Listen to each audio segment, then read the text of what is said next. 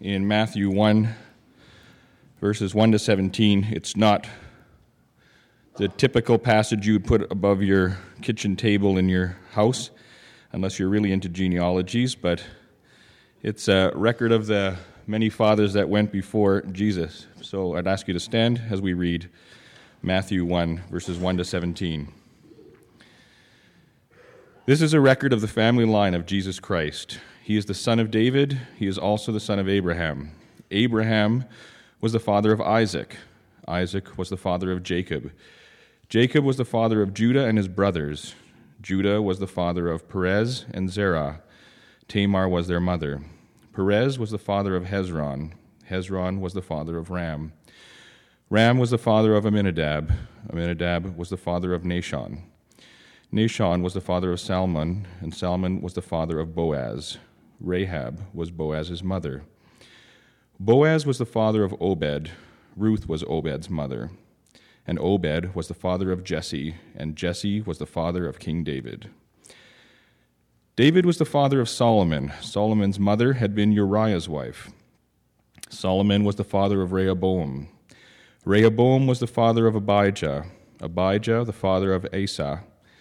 Asa was the father of Jehoshaphat, Jehoshaphat the father of Jehoram. Jehoram was the father of Uzziah, Uzziah was the father of Jotham.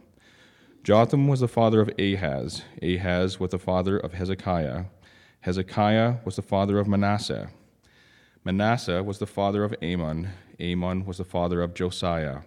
And Josiah was the father of Jeconiah and his brothers. At that time, the Jewish people were forced to go away to Babylon. And after this, the family line continued. Jeconiah was the father of Shealtiel. Shealtiel was the father of Zerubbabel. Zerubbabel was the father of Abiud. Abiud was the father of Eliakim. Eliakim was the father of Azor. Azor was the father of Zadok. Zadok was the father of Achim. Achim was the father of Eliud. Eliud was the father of Eleazar. Eleazar was the father of Matthan. Matthan was the father of Jacob. Jacob was the father of Joseph. Joseph was the husband of Mary, and Mary gave birth to Jesus, who was called Christ. So there were 14 generations from Abraham to David. There were 14 from David until the Jewish people were forced to go away to Babylon, and there were 14 from that time to Christ. Please be seated.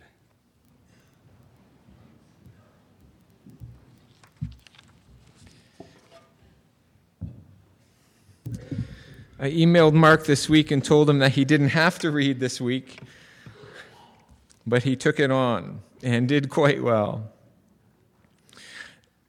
This is the passage, of course, that begins not only the Gospel of Matthew, but all the Gospels and the whole New Testament. Now, say somebody decides they're going to read the New Testament, and the first thing that they encounter is this list of names from our perspective, I think that Matthew makes a bit of a blunder here. The Old Testament has a much better opening. In the beginning, God created the heavens and the earth. And it goes from there to a scene of chaos and formlessness, the Spirit brooding over the primordial waters, and the voice of God speaks, and light and earth and sea and living things spring into being. It's good reading. By comparison, Matthew seems a little dry. Why would he start what is to him and to us the greatest story imaginable with this list of names? Well, the Jews loved genealogies. They loved hearing the names of their ancestors. And like most ancient cultures without iPods or TVs, they were a storytelling culture. They entertained themselves in the telling of stories, and the genealogies were catalysts for stories. When they heard a name, they'd remember the story that went with that name. So genealogies were vitally important to them. They also established heritage and identity, linking them to their people. Genealogies were linked to legal status, property rights, and inheritance issues. So Matthew's opening with a statement that a Jewish listener or reader could hardly have found actually more gripping the book of the genealogy of Jesus Christ, the son of David, the son of Abraham. Now, with just this sentence, Matthew is doing three things, and I'll mention them in reverse order. First, he links Jesus to Abraham. Story of Abraham begins in Genesis chapter 12 where God says to him, "I will make you a great nation and I will bless you and make your name great so that you will be a blessing. I will bless those who bless you and to him who dishonors you I will curse and in you all the families of the earth will be blessed." So from this word to their first patriarch, the Jewish people rightly understood that somehow they were a special people of God, and that through them, God would do something that would be a blessing to all other nations. And the rest of the Bible is an outworking of that promise of God to Abraham. Secondly, Matthew links Jesus to David. In Israel's history, David was the ideal king. In 2 Samuel chapter 7, after David has expressed his desire to build God a house, God's response is, I don't need a house, thank you very much, but the Lord will build, build you a house. And then God makes a promise concerning David's son Solomon, but also a promise that points beyond Solomon to a kingdom and a throne. He says, David, your house and your kingdom shall be made sure forever before me. Your throne shall be established forever. And from this, then, came the expectation of a coming king who would reign forever over God's people. So these are the two great covenant promises to Israel's father and to Israel's greatest king a blessing for all nations and an eternal kingdom established through the house and the line of David. So Matthew traces Jesus' heritage through David and Abraham. Third thing Matthew does is he calls Jesus the Christ. Christ, or in the Hebrew, Messiah. In Israel's history of submission to a series of conquering empires, ending up with the Romans, the expected Messiah was a kingly leader who would establish Israel as a preeminent nation among all the nations and would rule forever over the others. And that this Messiah would be the one who sits on the throne and rules over not just God's people, but over the earth. And Jesus, says Matthew, is the final fulfillment of God's word to Abraham to bless all the nations, the culmination of God's word to David concerning an eternal kingdom, and that blessing would come through Israel. A kingdom would be the kingdom of God enter Jesus, the Messiah in the line of David the king and Abraham. And then Matthew goes on to lay out the genealogy from Abraham through David to Jesus. Look at the names in Jesus' pedigree. Some of the greatest names in Jewish history Abraham, Isaac, Jacob, the kings, David, Solomon, Hezekiah, Josiah, the leader Zerubbabel. That's how Matthew begins his gospel. And no other beginning could have been more impactful to those who heard this or read this for the first time. Along the way, Matthew does something that is very surprising. He includes some names that his readers would not expect to see. So early on, verse 3, we read about Abraham's great grandson and Judah, the father of Perez and Zerah, by Tamar, and Perez, the father of Hezron, Hezron, the father of Ram, and so on. Tamar. Who do you think a genealogical line would be traced through? The father or the mother? The father. As is this genealogy. And you wouldn't, you wouldn't normally see women included in a genealogy. It just wouldn't happen. Women didn't establish bloodline, women didn't have property rights. But Matthew, against all convention, is different. He includes a woman, Tamar.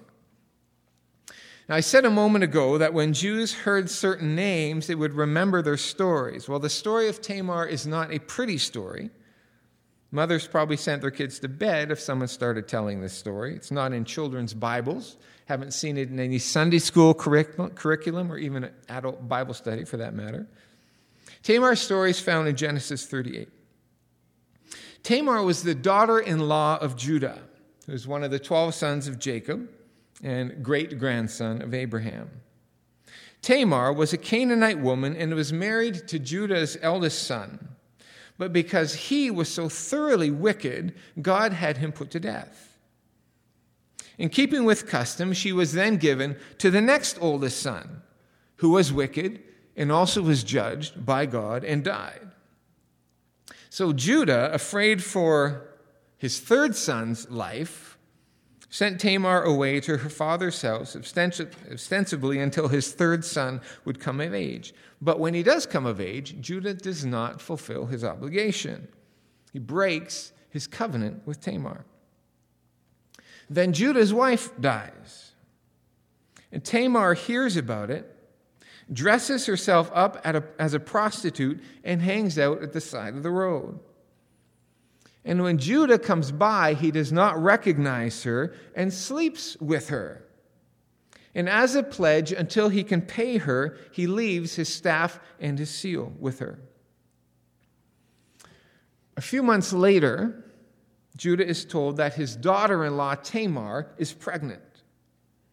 So he commands that she be brought before him and be burned to death. So Tamar is brought, but she brings the staff and the seal and says, Before you do this, you need to know that I am pregnant by the man who owns this staff and this seal. And Judah publicly humiliated, then realizes what he has done, and he says, I have treated her wrongly. She has acted more rightly than I have. And he calls off the execution, of course. Now, this is not a happy story. Sex, deceit, the brutal nature of Judah is highlighted in this story. The wickedness of his family is highlighted. Tamar goes on to give birth. She gives birth to twins, Perez and Zerah. And it is from the line of Perez that Jesus comes. And just by mentioning Tamar, Matthew is drawing attention to one of the most unsavory episodes in the life of the Jewish patriarchs. And that out of this episode is born one of the ancestors of the Messiah. Now, why on earth would Matthew go out of his way to mention this. Matthew is not done yet. He goes on.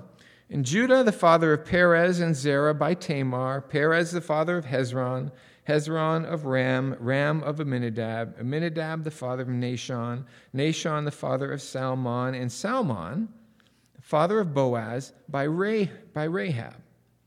Boaz, the father of Obed by Ruth, and so on. Rahab. By Rahab's time, Israel is no longer a clan, but it is a nation. But Rahab is not one of them. She too is a Canaanite, she is a pagan. The Jews have been slaves in Egypt for a long time. They've only just recently been freed, and they're coming now to Canaan to conquer it as the land that God will give them. And the first city that is going to fall to them is the city of Jericho. Rahab lived in Jericho. And unlike Tamar, she doesn't just dress up as a prostitute, she really was a prostitute. So Joshua sends spies into Jericho to check things out, and they end up at Rahab's house, and she protects them. The king of the city finds out that spies have come.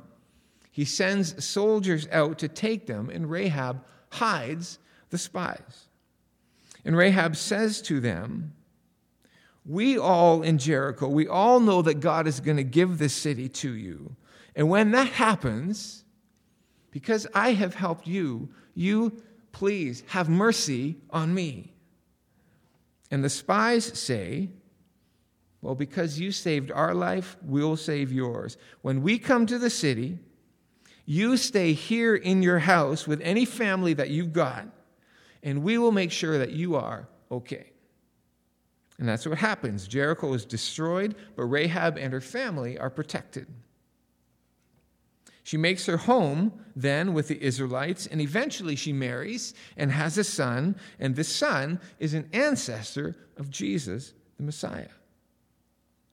Rahab, a foreigner, an outsider, a prostitute, and Matthew makes a point of saying, part of Jesus' family. But again, he's not done. From Rahab, Salmon the father of Boaz by Rahab, Boaz the father of Obed by Ruth, and Obed the father of Jesse. Now, Ruth is usually celebrated as one of the great love stories of the Bible, which it sort of is. But in Ruth 2, you see what is now becoming a recurring theme in this genealogy a woman, a foreigner, with some scandal attached to her. The story of Ruth starts with a famine in Israel. It's a famine that leaves Bethlehem and travels to Moab until the famine passes. That family is Naomi and her husband and her two sons. But instead of returning back to the land that God has given to her people, the covenant land, they stay in Moab. They've left God's land and God's people behind permanently, for all they know. The two sons marry Moabite women. One marries Orpah, one marries Ruth. Now, understand something about the Moabites and how Israel thought of them. The origin of the Moabite people could be traced to Genesis 18 and to Abraham's nephew, Lot. Lot's two daughters get him drunk and sleep with him. They both get pregnant and bear sons, one of whom is named Moab, and whose descendants become the Moabites. Not a glorious start to a nation. Centuries later, when Israel came to Canaan, three things happened with regard to Moab. First, they refused to let Israel cross their land, and Israel was forced to take a long detour. Second, the Moabite king hired a prophet to curse the Israelites. And third, the Moabite women seduced the Israelite men, which resulted in an orgy like religious festival that saw God's people abandon God and give themselves over to sexual sin and the worship of Moabite idols. And as a result, the law said, Deuteronomy 23, no Ammonite or Moabite or any of their descendants may enter the assembly of the Lord, even down to the tenth generation. And it's to Moab that Noah, Naomi and her family come to live. Her sons marry Moabite women. Now, Moabite women would have been the subject of any dirty jokes that Israelites would have told. So, Naomi is not exactly a deeply religious person. Don't kid ourselves. Naomi's husband eventually dies, and then both of her sons die. And Naomi and Orpah and Ruth now are all widows. So Naomi, who is now an embittered old woman, decides to return home to Bethlehem and amazingly, Ruth decides to go with her. Now, imagine the risk that Ruth is taking to come and live among the Israelites. But she does it. She ends up marrying a respected man, Boaz, whose mother was Rahab. But how it happens is, or almost is, a little scandalous. Don't think that this is a nice, clean biblical romance. I don't think that it is. Ruth notices that Boaz has been eyeing her. Naomi sees an opportunity to snag a husband for Ruth in a way that she herself then will get looked after. And Naomi is apparently willing to have Ruth use what she's got and sends her out to seduce Boaz. And it's only Boaz's integrity that sets the story on a new trajectory. He does desire Ruth, but he sets out immediately to find a way to marry her legitimately, which he does. And the son of Boaz and Ruth is Obed, who is the grandfather of David, Israel's great king and an ancestor of Jesus the Messiah. So Ruth, like Rahab and Tamar before her, a foreigner, an outsider, some scandal attached to her, and all included in Jesus' family. As is Bathsheba, who Matthew includes but does not actually mention by name. Verse 6 Jesse, the father of King David, David, the father of Solomon, whose mother had been Uriah's wife. This is probably, after Goliath, the most well known episode in David's life, and David doesn't look nearly as good here. David's armies are somewhere at war, but David is not with them. He's walking on his palace roof one evening and looks down at a neighboring house and happens to see a woman bathing. She's beautiful, and immediately David has her sent for. She's brought to the palace. David sleeps with her, and before too long, she sends word to him that she is pregnant. And suddenly, this whole scenario is a bomb ready to go off. The woman's name is Bathsheba, and she is the wife of Uriah. Uriah is not a Jew, but a Hittite, and probably a mercenary. He's one of David's best warriors from David's early days before he was king. Uriah is named in First Chronicles as one of the elite, one of David's mighty men. So Uriah and David have been through a lot together. They know each other well. They have fought side by side for years. And now, while Uriah is at war for David, David sleeps with his wife and gets her pregnant, and now David has a problem. But he makes a lame attempt to solve it. He calls Uriah home from the battle, gets him drunk, hoping that he'll go home, sleep with his wife, and everything will be solved. But Uriah has more honor than David, and as a show of solidarity with his fellow soldiers, he does not sleep with his wife, but sleeps in the courtyard instead. So now David is desperate to cover up his sin. So David sends Uriah back to battle, instructs his general to send Uriah on a suicide mission, which he does, and so Uriah is killed. David then takes Bathsheba to wife, and except for a few people who probably wondered at the timing, Bathsheba gives birth, and the problem just goes away. But God does not let David off the hook. David has committed adultery and then essentially murder in order to cover up his sin. And as a natural consequence, and as a judgment of God, David's life after that, his domestic life, spirals out of control, and murder and lust and deceit become the pattern among David's children. In addition, the baby born to Bathsheba dies. But she becomes pregnant again, and the second child is named Solomon, and it is through his line that the Messiah will be born. So Matthew again draws attention to the scandal in the story by not even mentioning Bathsheba by name, but referring to her as the one who had been Uriah's wife he's highlighting the scandalous circumstances in which she became attached to the royal family. So, again, a woman, possibly a foreigner, a Hittite, sexual scandal, and in the Messiah's family line.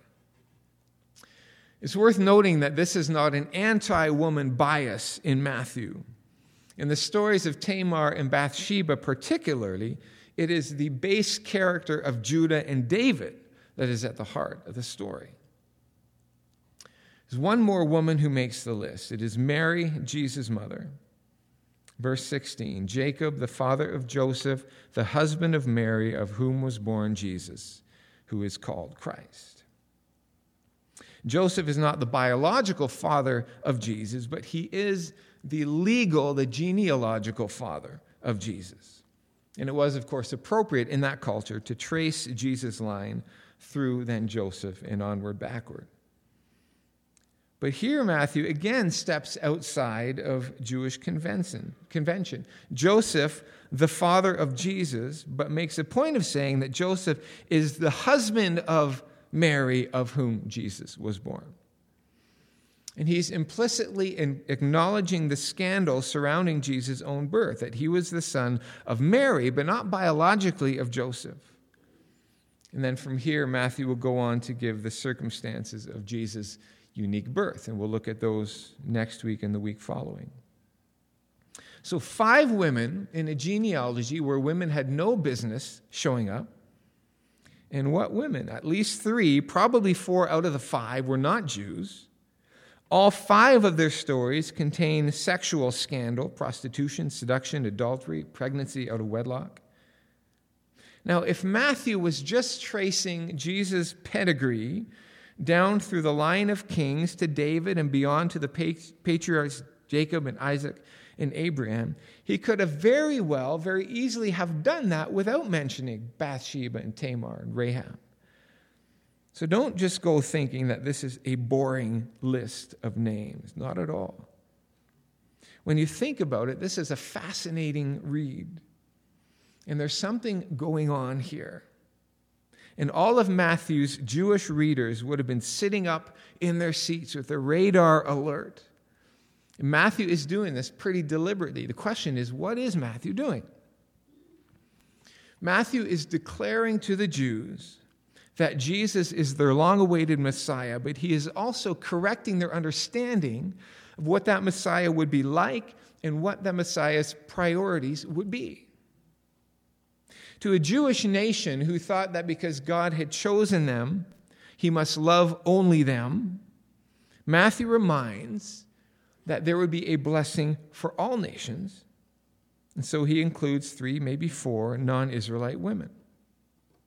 To a culture in which women were undervalued, Matthew makes a point of including not just one, but five in Jesus' genealogy. To a religious culture that prized an externally pious performance, Matthew reminds that the patriarch of the tribe of Judah, from whom the, the people got the name the Jews, and the great king of Israel had performed profoundly disgraceful deeds. The line from Abraham to the Messiah is not all perfect and clean. It is messy, it is scandalous. And if you think your family is dysfunctional and has problems, Jesus says, Man, you got nothing on my family. There's no other reason for Matthew to step outside the convention except to draw attention to the fact that in God's people and in Jesus' family, there are unsavory characters, depravity, and there is scandal. And I haven't even mentioned yet some of the other kings in Jesus' genealogy. Joram, who introduced the worship of Baal on a grand scale and was a son in law of Ahab and Jezebel. Ahaz, who sacrificed his sons in the fire. Manasseh, who had so many innocent people killed that the Bible says the streets of Jerusalem ran with blood. Now, this is all, I think, of overwhelming import to us, for it shows that there must be room for us too in God's family. We are outsiders and misfits and sinners. We've been scandalous. We have lied. We've been addicted. We've committed adultery in action or in thought. We've hated. We've been base and not honorable. We've gossiped and then been angry when we find out that people have talked about us.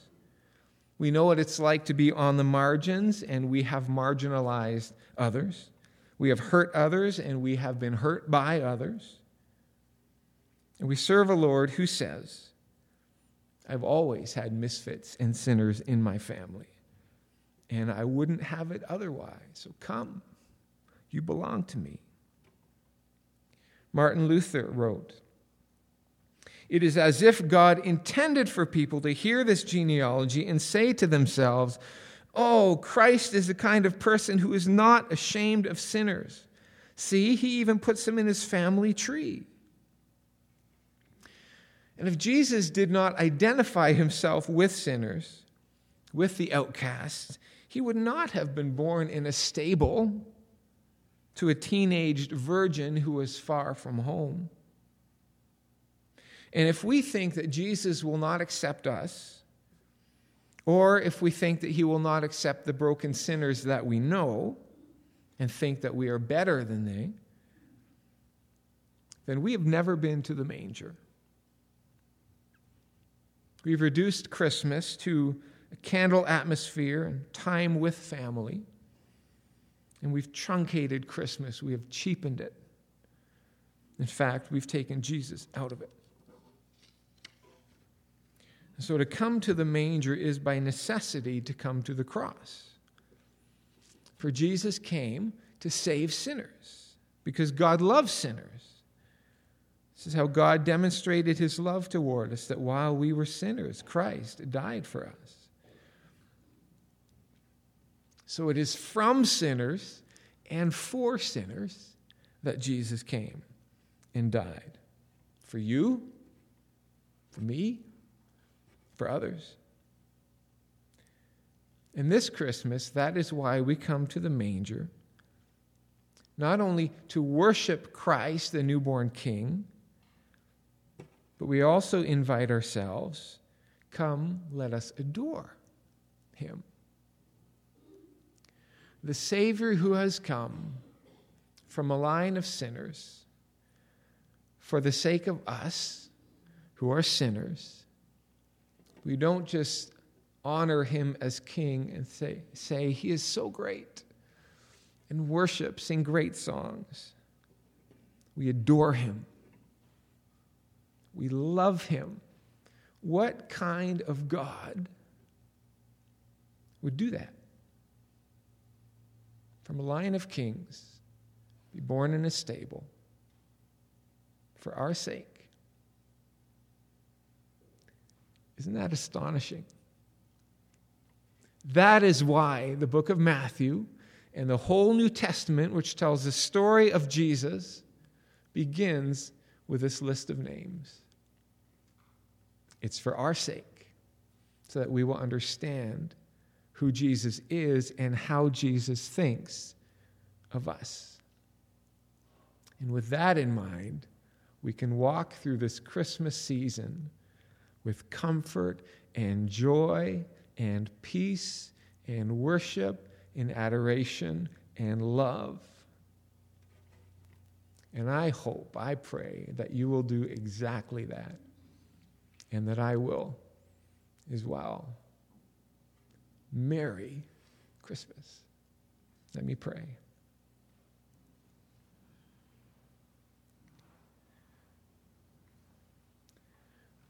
Jesus, it has happened so often that when we read about you and read what you have said, what you have done, we are absolutely stunned by the things that you prioritize, which are very different than what we would have thought you'd prioritize. You've prioritized us.